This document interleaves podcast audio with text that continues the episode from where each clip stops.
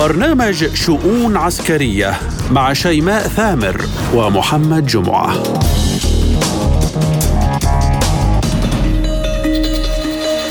ملفات وشؤون عسكرية جديدة من وكالة سبوتنيك الإخبارية. نتناوب على تقديمها لكم أنا شيماء ثامر. وأنا محمد جمعة نستهلها بالعناوين. النرويج تدخل على خط الدعم العسكري وفرنسا تدفع بدبابات قتالية لكييف. وصواريخ تسيركون الروسية تدخل العملية العسكرية الخاصة. اجتماع عسكري ثلاثي جمع سوريا وتركيا وروسيا. فما هي الاستراتيجية الجديدة؟ وما هو مصير قسد؟ وزير الأمن القومي الإسرائيلي داخل المسجد الأقصى فما الغرض من هذه الزيارة المستفزة؟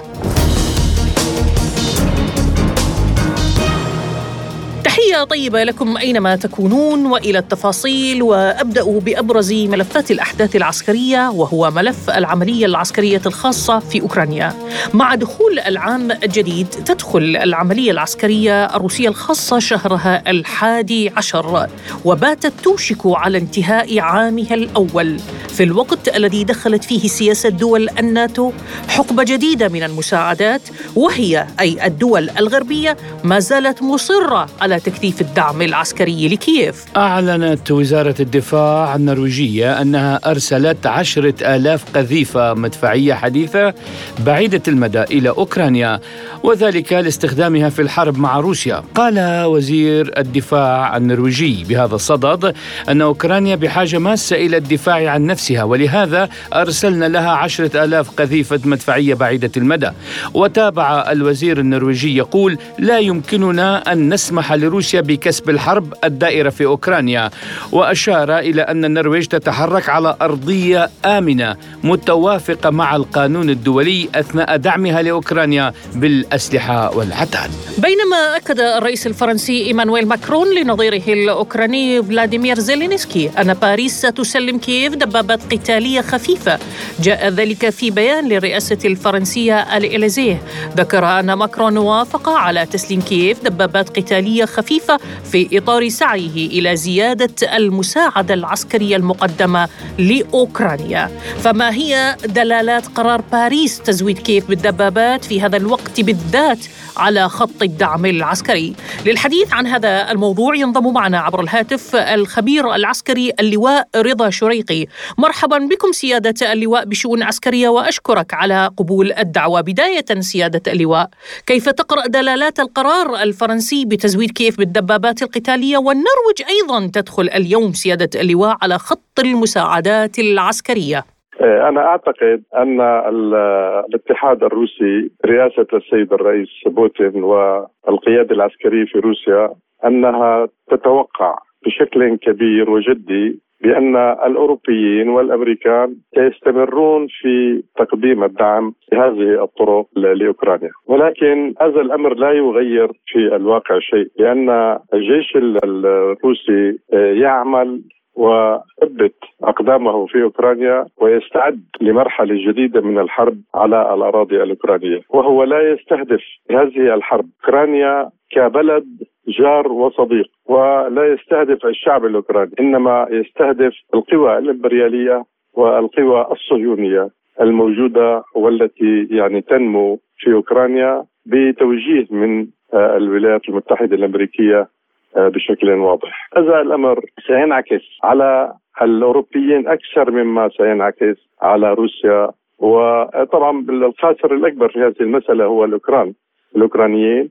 ولكن سيخسر الأوروبيون الكثير من الإمكانيات والكثير من المواقف التي تؤكد على انخراطهم كذيل للولايات المتحدة الأمريكية. وهذا أعتقد أصبح واضحا على مستوى الشعوب الأوروبية التي باتت تخرج عن عن صمتها وتعمل للتفكير أو تعمل لجعل حكوماتها تذهب بالاتجاه الصحيح أي ذهاب إلى الموقف المحايد الذي لا يؤثر على مستقبل الشعوب الأوروبية. هلا الدول التي تقدم مساعدات عسكرية قوية لاوكرانيا هذا ينفذ بتوجيه من الولايات المتحدة الأمريكية لأنهم يوزعون الأدوار على بعضهم البعض في لكي يعني يبقى هذا الحماس لدى الأوروبيين أو الحكومات الأوروبية مستمر دعما للموقف الأمريكي الأساسي الذي يوجه عن بعد. ويعتبر الأمريكان هم الخاسر الأصغر في هذه المسألة لأنهم بعيدين عن ساحة المعركة ولأنهم يقدمون أو يشغلون المعامل أو مصانع الأسلحة لديهم ويرسلون بهذه الأسلحة إلى الدول الأوروبية ومن ثم ينهكون الاقتصاد الأوروبي. وأعتقد أن اليورو سيضعف أمام الدولار إذا استمرت هذه المسألة.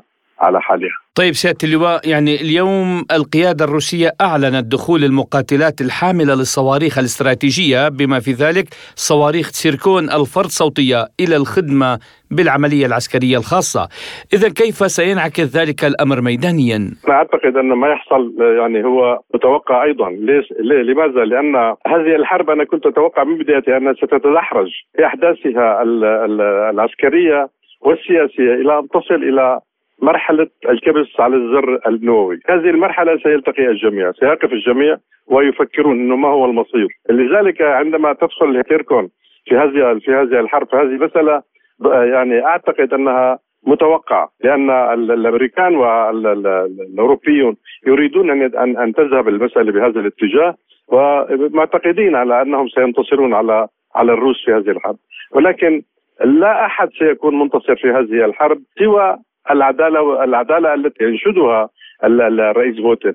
أنا أعتقد أن الرئيس بوتين لا لا يحارب أو لا يريد أن يحارب الشعب الأوكراني، هو يريد أن يحمي بلاده من اخطار الغرب الاستعماري الذي يحاول أن يقترب من الحدود الروسيه ويحاول ان أن يسيء إلى إلى روسيا وإلى اقتصاد روسيا وإلى مستقبل روسيا بشكل عام، هذا هو هذا هو الموضوع.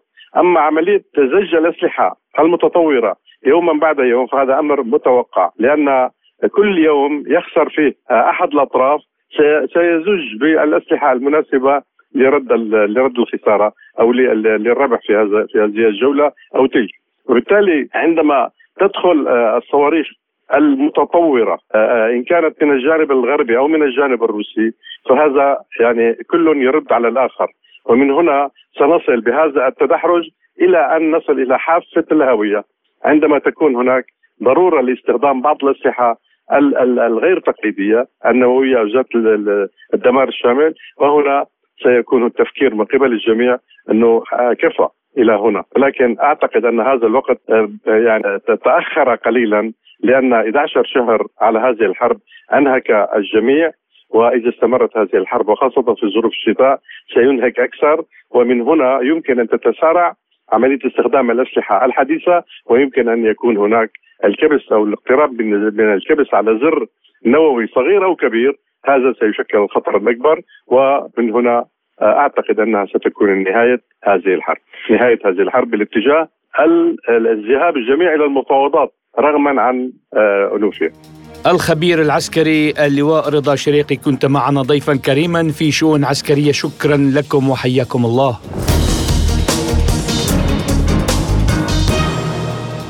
وما زلنا بالملف الروسي وميدانيا للحديث عن الأحداث الميدانية ينضم معنا الخبير العسكري الروسي أندري أليتسكي مرحبا بكم أندري أليتسكي معنا. وبداية ما هي الاستراتيجية الروسية اليوم في الميدان؟ ما هي المساحات التي تسيطر عليها القوات الروسية اليوم؟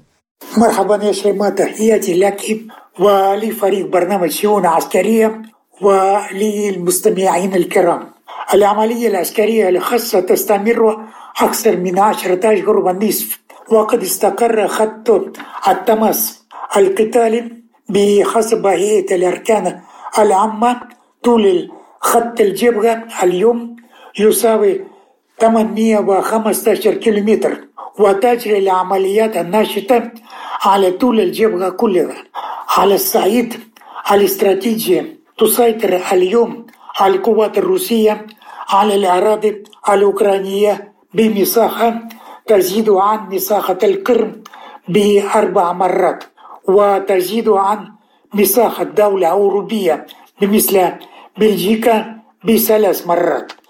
تعمل القوات الروسية بعدة محاور رئيسية وهي محور كوبيانسك ومحور دونيتسك وجنوب دونيتسك وكراسني ليمان. حيث تتقدم تدريجيا من يوم لآخر. كما تعمل في مقاطعة خاركوف وزاباروجيا وخرسون ونيكولايف وتنزل ضربات الطيران والصواريخ على كل المقاطعات الأوكرانية دون استثناء من الشرق إلى الغرب ومن الشمال إلى الجنوب. طبعا الكفاءات الحربية لروسيا وأوكرانيا لا, يك... لا تقارن ولكن لا تواجه روسيا أوكرانيا فقط بل فحسب تواجه كل الدول الغربية وحلف الناتو في طليعتها أي بكلمة أخرى تواجه روسيا اليوم بهذه المعركة التحالف الغربي بعدد 43 دولة.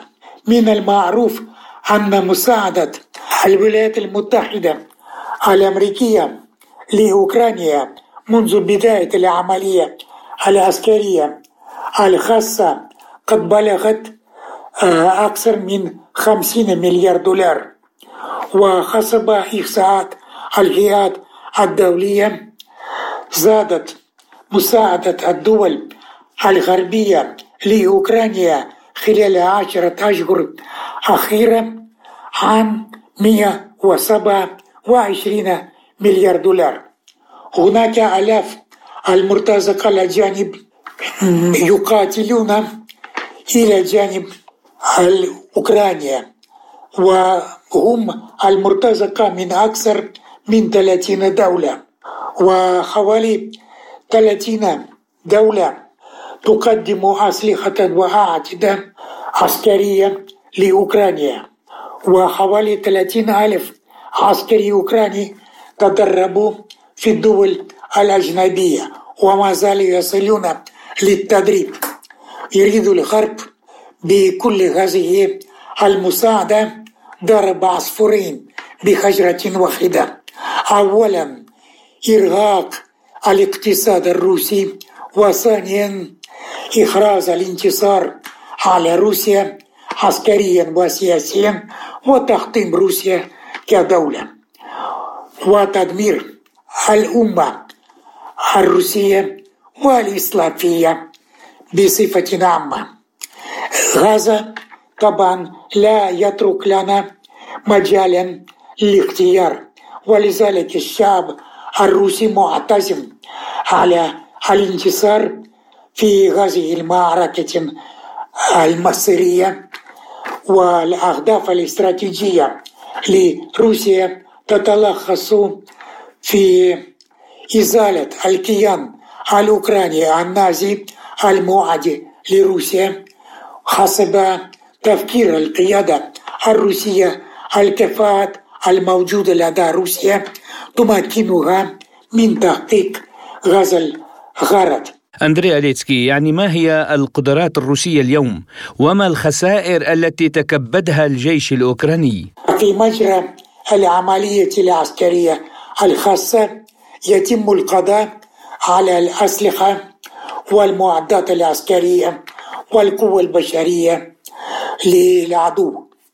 بحيث خسرت القوات الأوكرانية منذ بداية العملية في الرابعة والعشرين من فبراير. شباط الماضي تسعة ثلاثمائة تسعة وخمسين طائرة وحوالي مئتين طائرة مروحية و 2834 طائرة بدون طيار وأكثر من 700 7400 دبابة وعربة مدرعة وأكثر من 970 راجمة للصواريخ وحوالي 3800 مدفع وهاون وحوالي 8000 عربة عسكرية مجهزة بأسلحة وأعتدة عسكرية.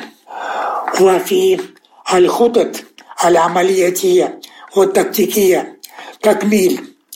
تحرير أراضي مقاطعة دونيتسك وخيرسون وزابوروجيا والتقدم بالمخاور الأخرى بما فيها مقاطعة نيكولايف وأوديسا وخاركوف مع تدمير البنية التحتية في مجال الطاقة وإنتاج الأسلحة. بالتأكيد في في الأسابيع المقبلة سنجد مكتسبات جديدة للقوات الروسية. وشكرا. الخبير العسكري الروسي أندري أليتسكي شكرا لحضوركم الكريم. كنت معنا ضيفا في شؤون عسكرية. وإلى الملف السوري التركي. قال وزير الدفاع التركي خلوصي أكار أن بلاده يمكن أن تطور مسألة الدوريات المشتركة مع روسيا في شمال سوريا على ضوء اللقاءات المستمرة معها. كلام أكار جاء في تصريحات للصحفيين في العاصمة التركية أنقرة. تحدث فيها عن الاجتماع الثلاثي في العاصمة الروسية موسكو والذي ضم وزراء دفاع تركيا وروسيا وسوريا. أوضح أكار تعليقا على الاجتماع الثلاثي وقال بهذا الصدد سيكون هناك استمرار للاجتماعات وتم الاتفاق اللازم حيال ذلك. كما ويمكن أن نطور الدوريات المشتركة مع روسيا في شمال سوريا. دون تحديد ما إذا كان ذلك سيتم بمشاركة الدولة السورية أو بتنسيق معها.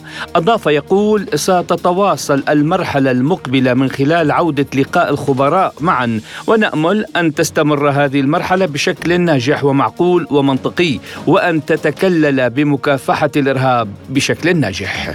فما هي دلالات اللقاء الذي جمع وزراء الدفاع لهذه الدول الثلاثة؟ وكيف سيكون مصير قسد؟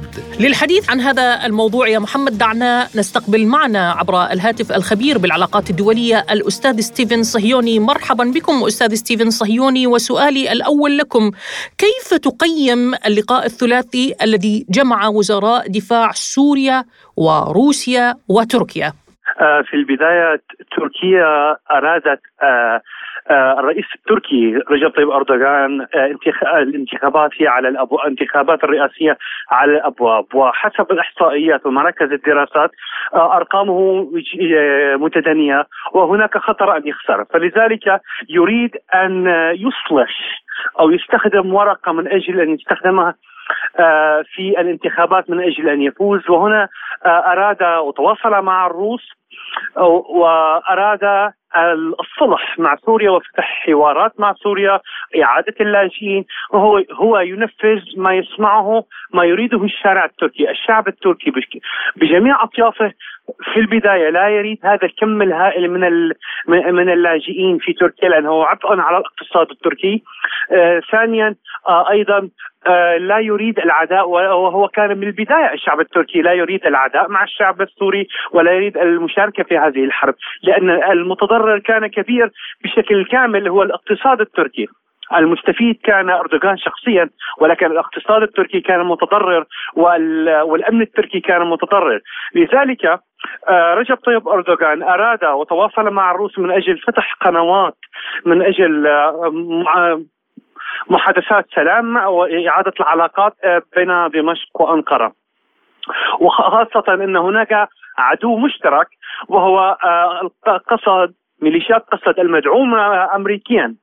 ما هو مصيرها؟ إن لم تجلس إن, إن لم تستيقظ قصد وجلست على طاولة الحوار مع الحكومة السورية فمصيرها سيكون هناك. حسب ما تقول الأنباء عملية عسكرية روسية تركية سورية باتجاه قصد.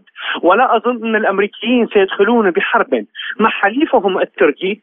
من أجل بعض الميليشيات. قد يبيعوه يتم بيعهم بصفقة سياسية ويتم شن عملية عسكرية ضد ضد قسد وهنا انتهت وانتهت ورقتهم.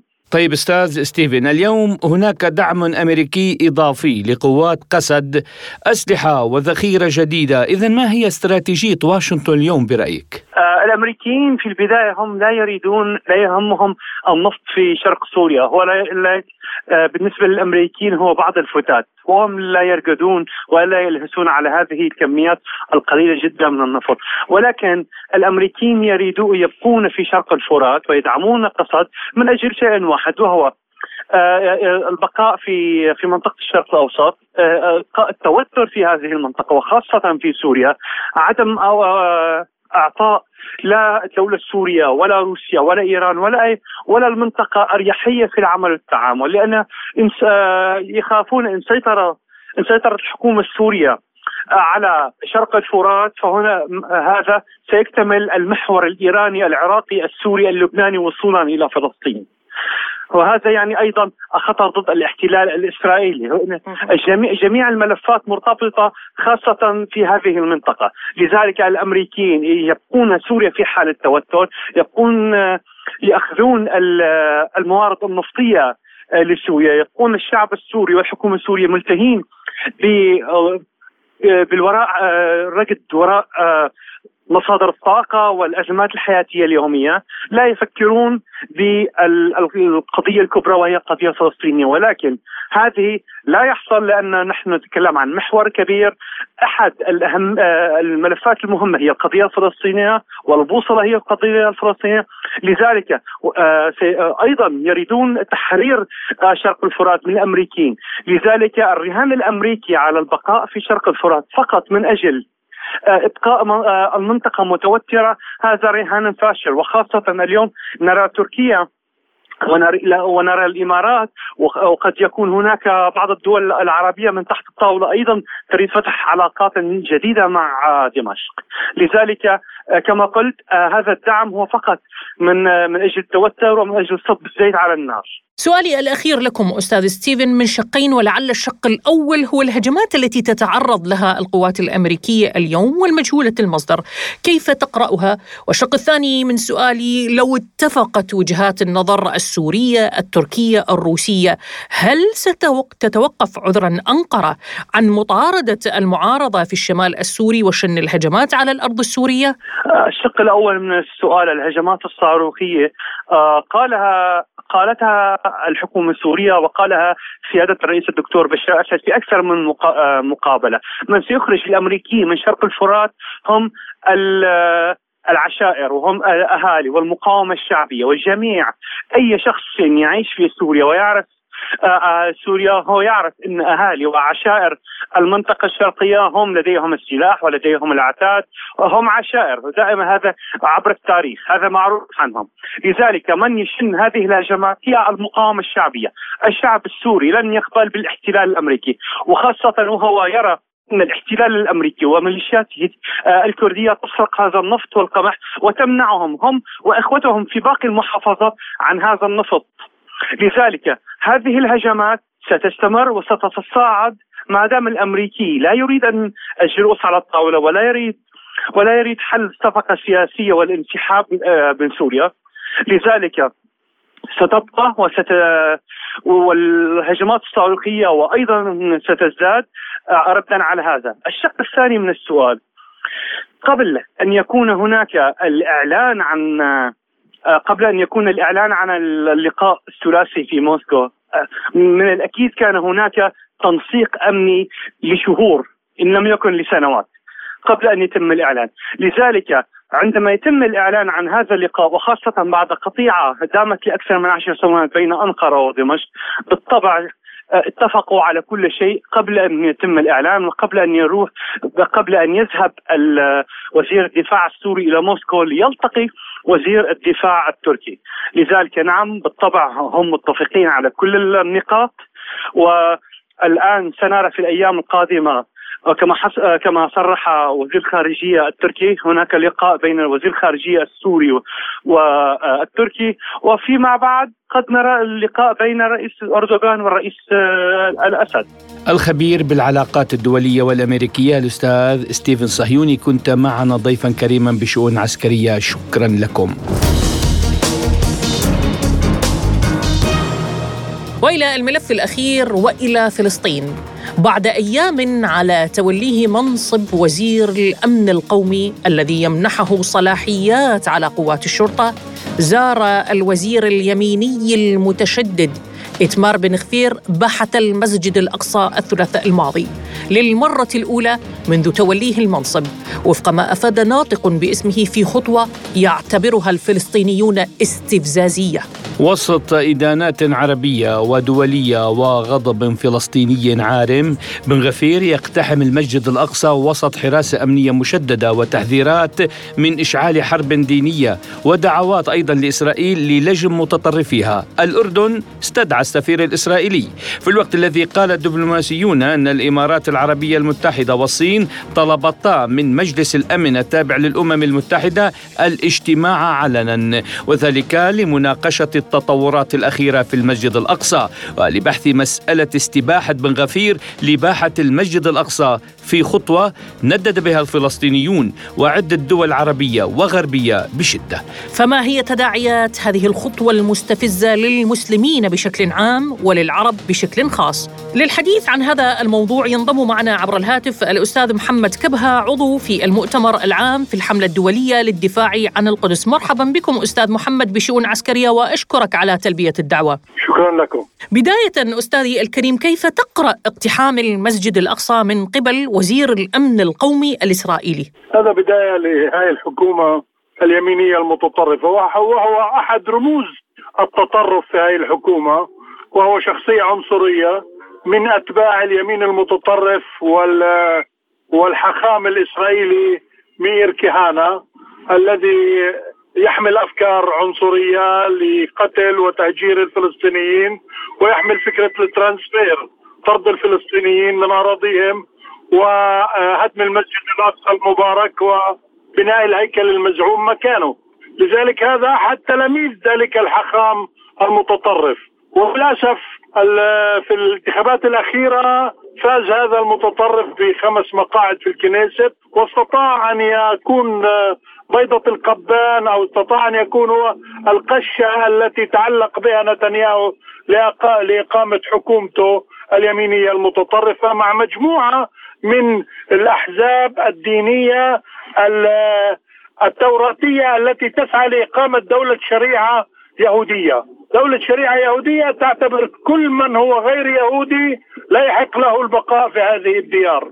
ولذلك هم يشتغل يعملون على تنفيذ هذا البرنامج تنفيذ هذه الأفكار العنصرية واستهلها هذا الاقتحام للمسجد الأقصى في الأسبوع الأول من تولي الحكومة وبعد ادائها اليمين. طيب أستاذ محمد يعني ردود الفعل العربية والدولية كانت غاضبة، الأردن على سبيل المثال استدعى السفير الإسرائيلي، الإمارات تطالب بجلسة لمجلس الأمن على ضوء الاقتحام، مصر بدورها حذرت من العواقب الوخيمة، يعني هل هذه الخطوات تقابل بحجمها حجم الخطوة الاستفزازية الإسرائيلية للمسلمين وللعرب بشكل خاص؟ أخي ردود الفعل من شجب وإدانة واستنكار تعود عليها الاحتلال الإسرائيلي ويعرف ويعرف مداها. أسبوع أسبوعين.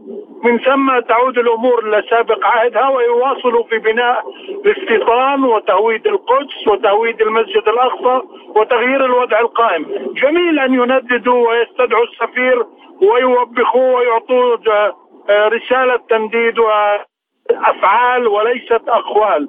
نريد خطوات عملية بطرد السفير الإسرائيلي من عمان طرد السفير الإسرائيلي من القاهرة طرد السفير الإسرائيلي والممثلية من الإمارات. نريد خطوات عملية. أي حكومة لا تفقه إلا العمل. لا لا يفقهون إلا بنتائج عملية على الأرض. ماذا ترجم من هذه البيانات؟